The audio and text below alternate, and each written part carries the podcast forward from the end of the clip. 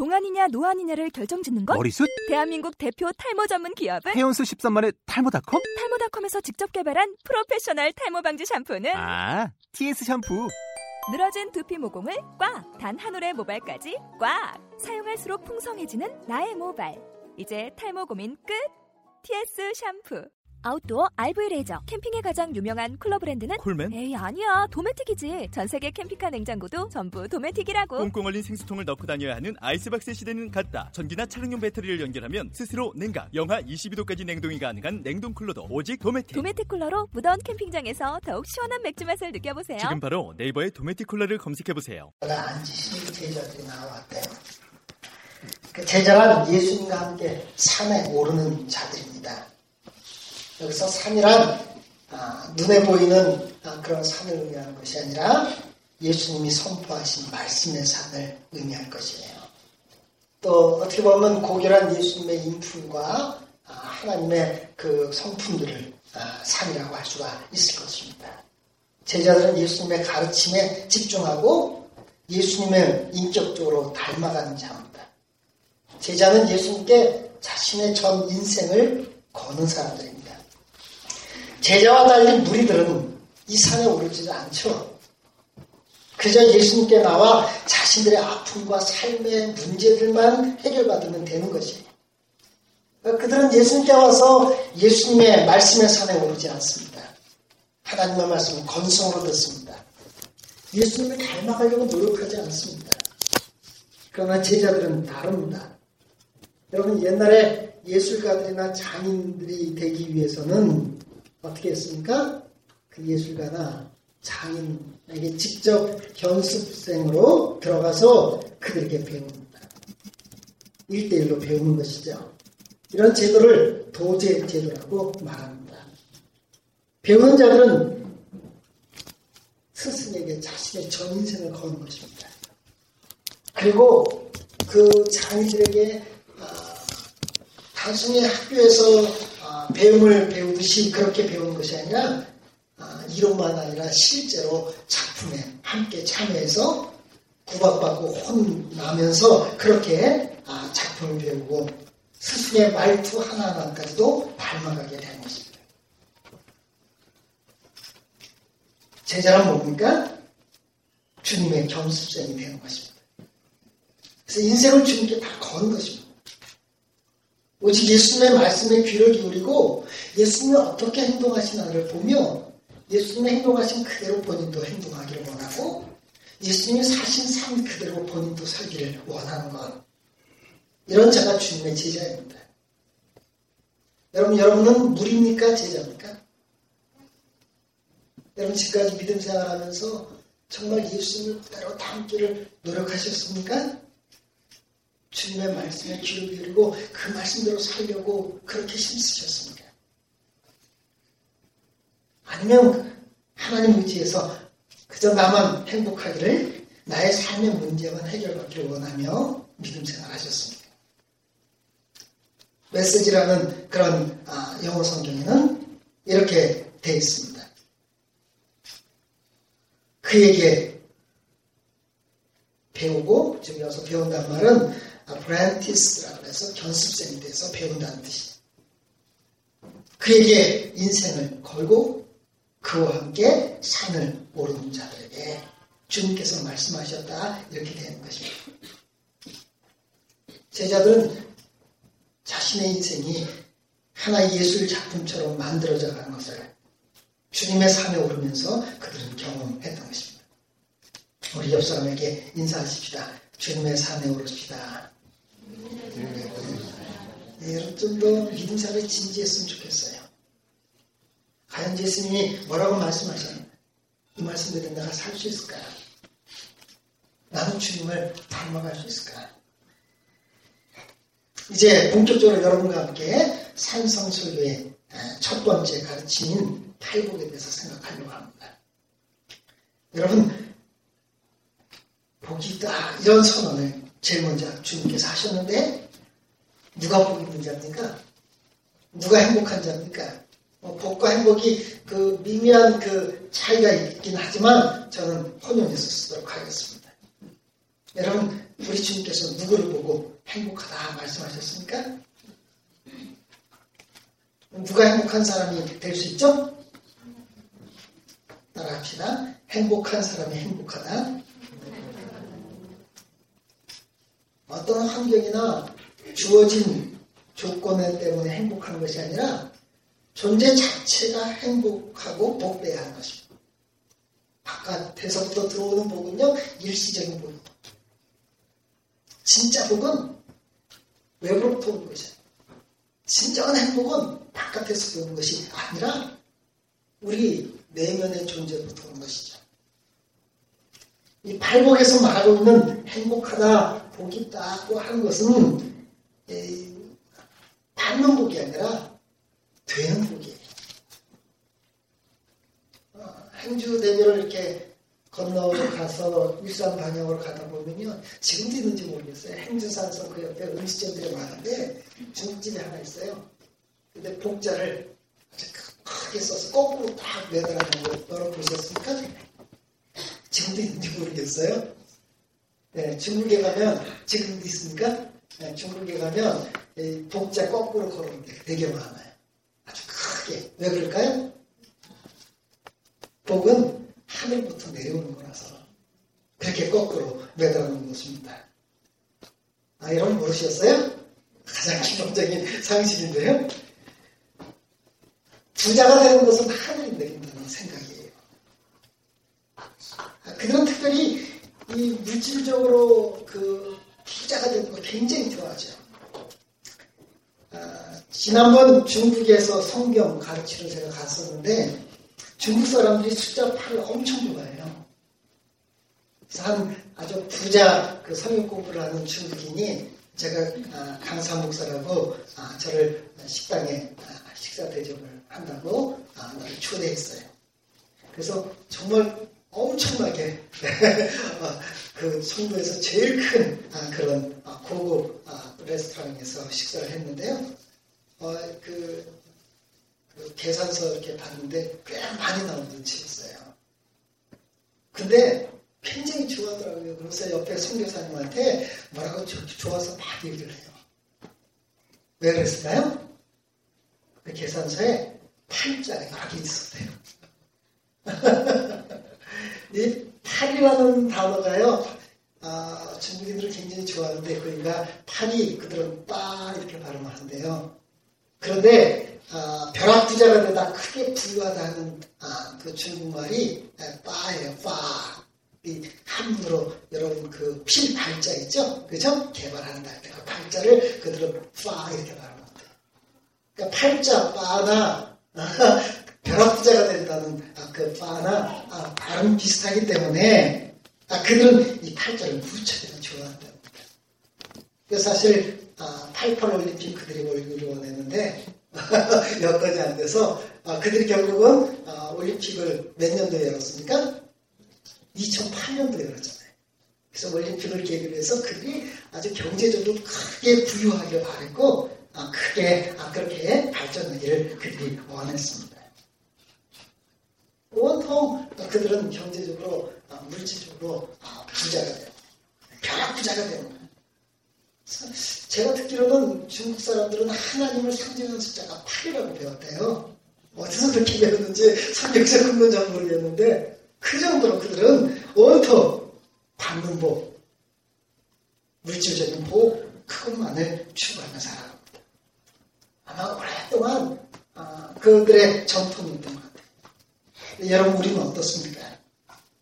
우리도 받는 복만 사모하고 되는 복에는 관심이 없다면 받는 복에만 관심이 있고 사는 복에는 관심이 없다면 바로 우리의 신앙이 기독 신앙 아닌가요? 오늘 팔복은 어, 하나님으로부터 받는 복이라기보다 어떻게 보면 우리가 어떤 존재가 되느냐는 되는 복이라고 할 수가 있습니다. 5장 3절 보십시오. 신령이 가난한 복이 있다. 여러분 누가 보면은 너희 가난한 자는 복이 있다 이렇게 말합니다. 여기 심령이 누구를 가르칩니까? 심령이 가난한 누구를 가르치는 겁니까? 볼 것 없이 예수님과 함께 산을 오르는 제자들이 그들은 어떤 점에서 가난합니까? 물질적으로든 마음으로든 가난한 자 내세울 것이 없는 자들입니다. 예수님이 한 번은 이런 비유를 주셨죠. 성전에 세리와 한 바리새인이 올라가서 기도한다. 근데 바리새인들은 세리와 자기를 비교하면서 이렇게 기도했다. 나는 이 세리와 같지 않음을 감사합니다. 일주일에 두 번씩 금식 기도 하고 저 세리처럼 11절 한 번도 빼먹은 적이 없으니 하나님 감사합니다. 하나님 앞에 고기를 빳빳이 들고 그는 감사 기도를 드렸지만 예수님 볼 때 그는 하나님께 기도한 것이 아니라 자기 자신을 자랑하고 있는 것 뿐이었습니다. 그러한 세계는 어떻게 기도했습니까? 감히 하늘을 우러러보지도 못하고 하나님 불쌍히 여겨 주십시오. 나는 죄인입니다. 하고 주님 앞에 기도했다고 예수님 말씀하셨습니다. 자부심이 대단했던 바리새는 그의 마음이 너무 교만의 지방으로 가득 차 있었습니다. 이것이 바리새인이 왜 예수님께 나아가 예수님의 사랑과 은혜를 구하지 못하는 이유가 있는 것입니다. 그들은 물질적이든 영적이든 가진 것이 너무나 많았습니다. 여기 예수님께서 말씀하신 가난한 자란 단어는요, 좀 부급하다, 돈이 좀 떨어졌다 이 정도가 아니라 완전히 파산해서 동양에서 살 수밖에 없는 거지를 말하는 단어입니다. 푸테코스라고 하는 이 단어예요. 신령이 가난하다는 것은 자신이 하나님 앞에서 완전히 파산해서 하나님의 은혜를 동양하며 사는 잘 의미합니다. 하나님이 도와주지 않으면 살 수 없습니다. 하나님 없으면 살 수 없습니다. 내가 하나님께만 매달립니다. 주님, 은혜 베풀어 주십시오. 성전에 올라간 죄인처럼 세리처럼 나는 죄인입니다. 불쌍히 여겨 주십시오. 하나님의 국물만이 필요합니다. 이렇게 고백하는 그가 마음이 가난한 자인 것입니다. 더 메시지라는 성경에는 이렇게 번역되어 있습니다. 벼랑 끝에 서 있는 너희는 복이 있다. You are blessed when you are at the end of your rope. 밧줄 끝에, 벼랑 끝에 서 있는 자. 복이 있다고 주님이 선언하셨다는 것입니다. 인생의 막다른 골목에 있는 자. 사실 예수님 주변에 몰려든 자들은 누굽니까? 세리와 창기와 주인들이요. 세상에서 막다른 골목에 다가간 자들입니다. 그들은 벼랑 끝에 서 있기 때문에 주님이 찾아왔을 때 주님의 사랑과 은혜를 구할 수 있었습니다. 그러나 당시 종교 지도자들과 부자들은 가진 것이 너무 많아서 하나님의 은혜와 용서와 사랑 없이도 살 수가 있다고 생각했죠. 자신은 이미 하나님의 호의와 사랑을 많이 받고 있는 자라고 교만하게 생각했습니다. 만세 반석 열리니 내가 들어갑니다. 창조가 494장의 3절에 가사는 이렇습니다. 빈손 들고 앞세가 십자가를 붙드네. 의가 없는 자라도 도와주신 바라고 생명샘에 나가니 나를 지켜 주소서. 빈손 들고 주님 앞에 나가 주님의 십자가만 붙잡고 주님의 은혜와 주님의 국률만을 바라는 자. 그것이 바로 마음이 가난한 자를 의미하는 것입니다. 여러분, 우리는 우리 마음으로 의지하고 붙잡는 것이 너무 많지는 않습니까? 나의 알량한 지식들, 사회적 지위들, 몇 푼의 돈들, 인맥들, 우리는 살면서 얼마나 다른 사람과 비교하며 살고 은근히 교만하고 또 은근히 열등의식에 살아가는지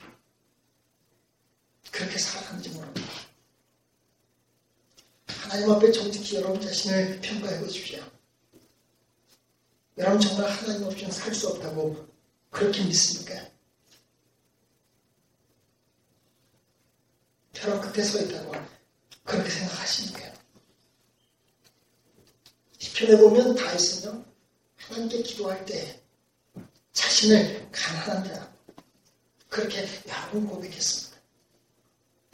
10편 40편 17절, 10편 99편 29절, 10편 70편 5절들 제가 찾아보니 이외에도 수없이 많았습니다. 나는 가난하고 궁핍하오니 하나님여 속히 내게 임하소서. 주는 나의 도움이시오. 나를 건지시는시오. 여호와여 지체하지 마옵소서. 여러분 한나라의 왕이었던 다윗은 하나님 앞에서만큼은 나는 가난한 자라고 고백합니다. 내 물질로 가난해도 마음이 가난하지 않을 수 있어요. 대부분 그래도 물질이 없고 세상 벼랑 끝에 몰리면 하나님의 도움을 구하게 되죠. 그럼 가난한 심령이 되는 것입니다. 어떤 사람들은 삶에서 고통당해도 하나님의 은혜를 구하지 않고 하나님의 그 국률과 사랑을 구하지 않아요. 그런 사람들은 가난한 자가 아니에요. 그래서 마태는 심령이 가난하다고 심령이라는 말을 강조를 하고 있어요. 같은 예수님의 설교를 전하는 누가 보면은 가난한 자는 복이 있다고 그냥 돼 있죠. 대부분 부자들은 또한 마음이 가난하지 않습니다. 아까 말했던 그 바리새인처럼 하지만 세상에서 많은 것을 가지고 있어도 인생을 제대로 보며 하나님 앞에서는 나는 가난하다고 고백했던 다윗. 그는 진짜 신령이 가난한 자였습니다. 신령이 가난한 자는 복이 있나니 천국이 그들의 것이며 신령이 가난한 자가 복이 있다고 주님 선포하셨을 때 초점은 가난한 자의 그 겸손의 그 성품에 초점이 있는 것이 아니라 하나님의 은총과 국물의 초점이 맞춰져 있습니다. 아까 제가 시편에서 경건한 사람들은 하나님 앞에 가난하다고 고백했다고 했는데 시편 68편 10절에 보면 하나님이여 주께서 가난한 자를 위하여 주의 은택을 준비하셨나이다고 고백해. 구약의 성경을 보십시오. 하나님 어떤 하나님이십니까? 가난한 자의 하나님. 고아와 과부와 나그네의 하나님이세요. 하나님 세상에서 아무런 도움을 구할 수 없는 벼랑 끝에 있는 사람. 그들에게 하나님은 국률과 사랑을 베푸신 하나님이라고. 그들을 위해서 은혜를 준비하신 하나님이라고 그렇게 하나님은 자기를 계시하셨습니다. 하나님의 은혜와 국률이 없으면 살 수 없어서 하나님께 자신의 전 인생을 맡긴 사람들. 하나님 앞에 항복한 사람들. 이게 겸손이죠. 겸손이란 뭡니까? 내가 얼마나 낮았는지에 주목하는 것이 아니라 하나님의 은혜에 주목하는 것이 겸손입니다. 여러분과 제가 인생을 살면서 하나님의 은혜가 없으면 살 수 없습니다 고백한다면 여러분들은 복된 자입니다. 여러분들은 신령이 가난한 자입니다. 가난한 자가 겸손하기 때문에 그 미덕을 보고 하나님께서 복을 주시는 것이 아니라 그들은 겸손할 수밖에 없어요. 하나님께서는 그런 가난한 자들 은총을 베푸시는 것이에요. 여러분 그, 그분이 마음의 가난은 삶의 어려움을 통해서 하나님 주시는 선물인지도 모르겠어요. 우리 그리스도인을 이 땅에 살면서요, 때로는 실패도 하고, 물질로 고통도 당하고, 질병에 걸리기도 할 때, 아, 이것을 통해서 하나님 나에게 어떤 은혜를 주실까? 오히려 가난한 마음이 되어서 하나님 없이는 살 수 없다고 고백할 수 있다면, 여러분과 저는 복된 인생을 사는 것입니다. 주님은 영적으로 타산한 그런 자들에게 천국이 그들의 것이라고 선언하셨습니다. 천국이 그들의 것이라는 것은 무슨 뜻일까요? 아주 어, 신약 성경에서 아주 중요한 개념들 제가 다 설명하고 있어요. 복에 대한 개념, 또 여기 천국에 대한 개념. 여러분 천국은 하나님의 다스림을 받는 천국이라고. 꼭 죽어서 가는 것이 천국이 아니라 하나님이 왕이 돼서 하나님의 다스림을 받는 그런 곳은 어디나 천국이 되는 거예요. 그러니까 마음이 가난해서 하나님 없으면 살 수 없습니다. 그런 사람들에게 하나님은 찾아와서 국률과 사랑을 베풀니다 하나님은 그들의 인생을 다스려 주십니다. 그들은 이미 천국을 이 땅에서 경험하는 것이죠. 더 메시지라는 성경에는 너희가 작아질수록 하나님과 그분의 다스림은 커진다 이렇게 번역했어. 그래서 적절한 번역이라고 생각합니다. 우리가 영적으로 파산하고 아무것도 없어. 하나님 없으면 살 수 없습니다. 나는 거론백입니다. 이렇게 작아질 때 하나님 우리 가운데 거두시고 하나님은 우리를 다스려 주십니다. 예수님이 이 땅에 오셔서 가난한 자들에게 복음을 선포하셨습니다. 자신이 자유의 신령을 가져오는 자라고 선포하셨습니다. 여러분, 천국은 가난한 자들이 받을 수 있는 것입니다. 천국이 그들의 것이란 말은 그들의 마음에 이미 천국이 있는 하나님께서 그들을 돌보시고 그들을 다스려 주신다는 뜻입니다. 해나를 보면 현재 시작으로 되어 있습니다.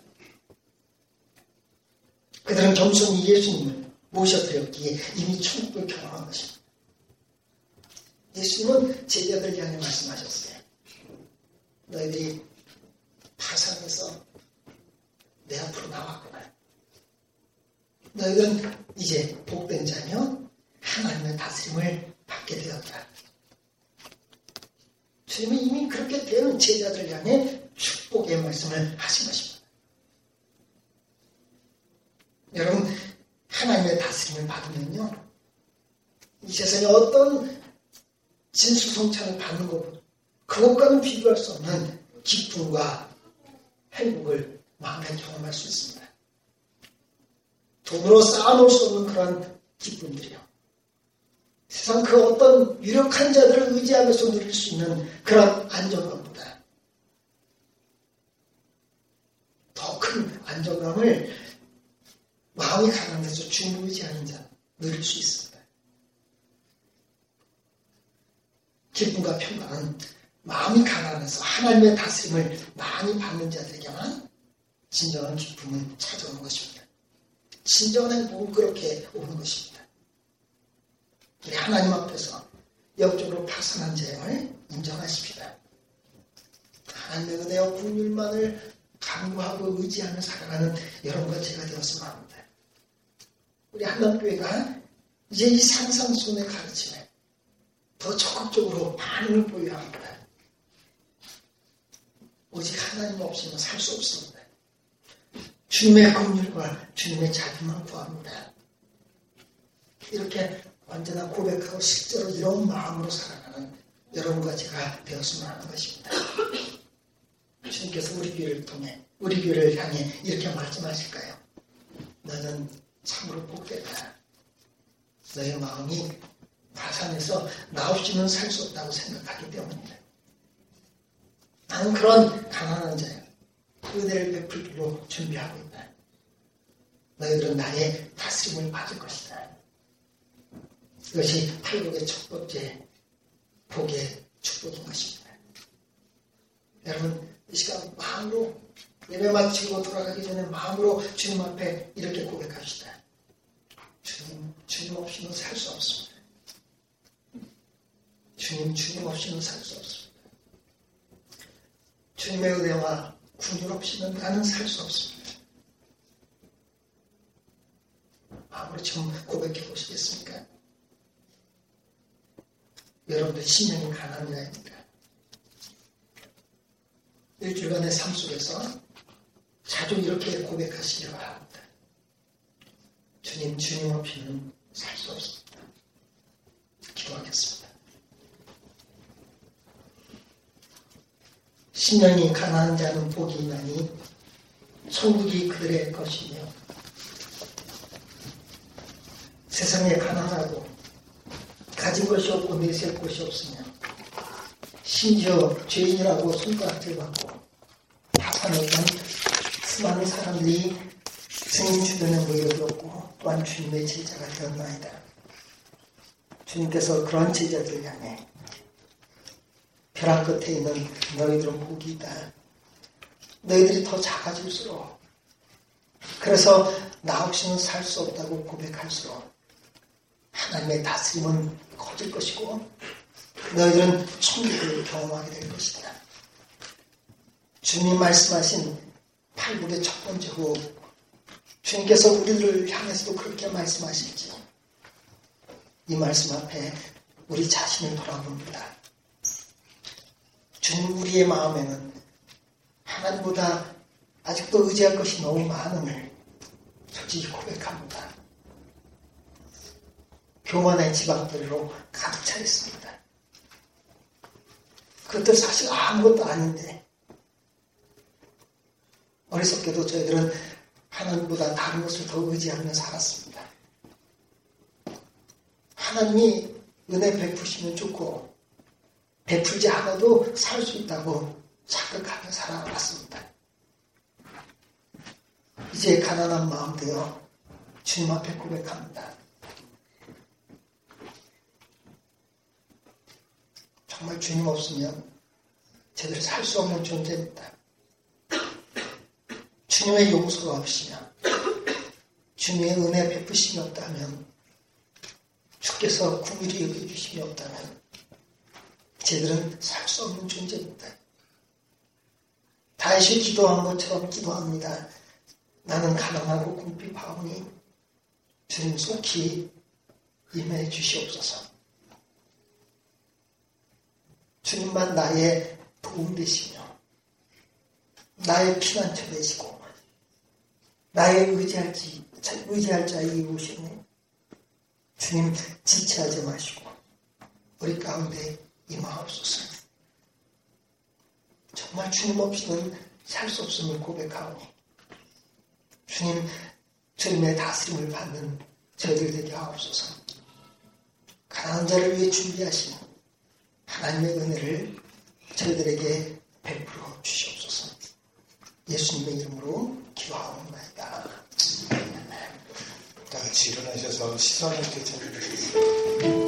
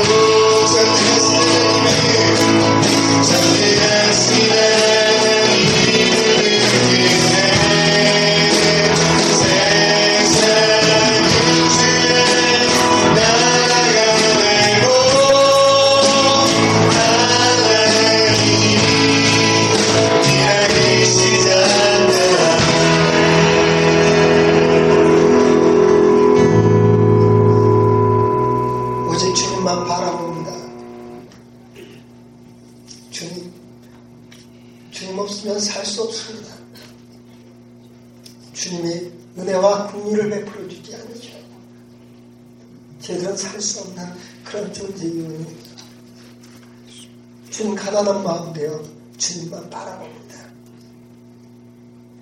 주일을 지나 한 주간 살면서 주님을 잊어버리고 주님보다 의지할 것들이 너무 많았어요. 우리의 마음이 가난하지 못했음을 고백합니다. 그러니 어찌 하나님의 국일과 은총을 받아 누리며 우리의 삶의 주의 역사가 나타나는 것을 보며 살 수 있겠습니까?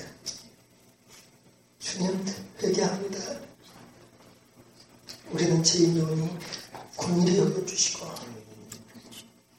주님 주님 없이 살 수 없는 존재이오니 가난한 자를 위해 준비하신 주의 은총을 베풀어 주시옵소서.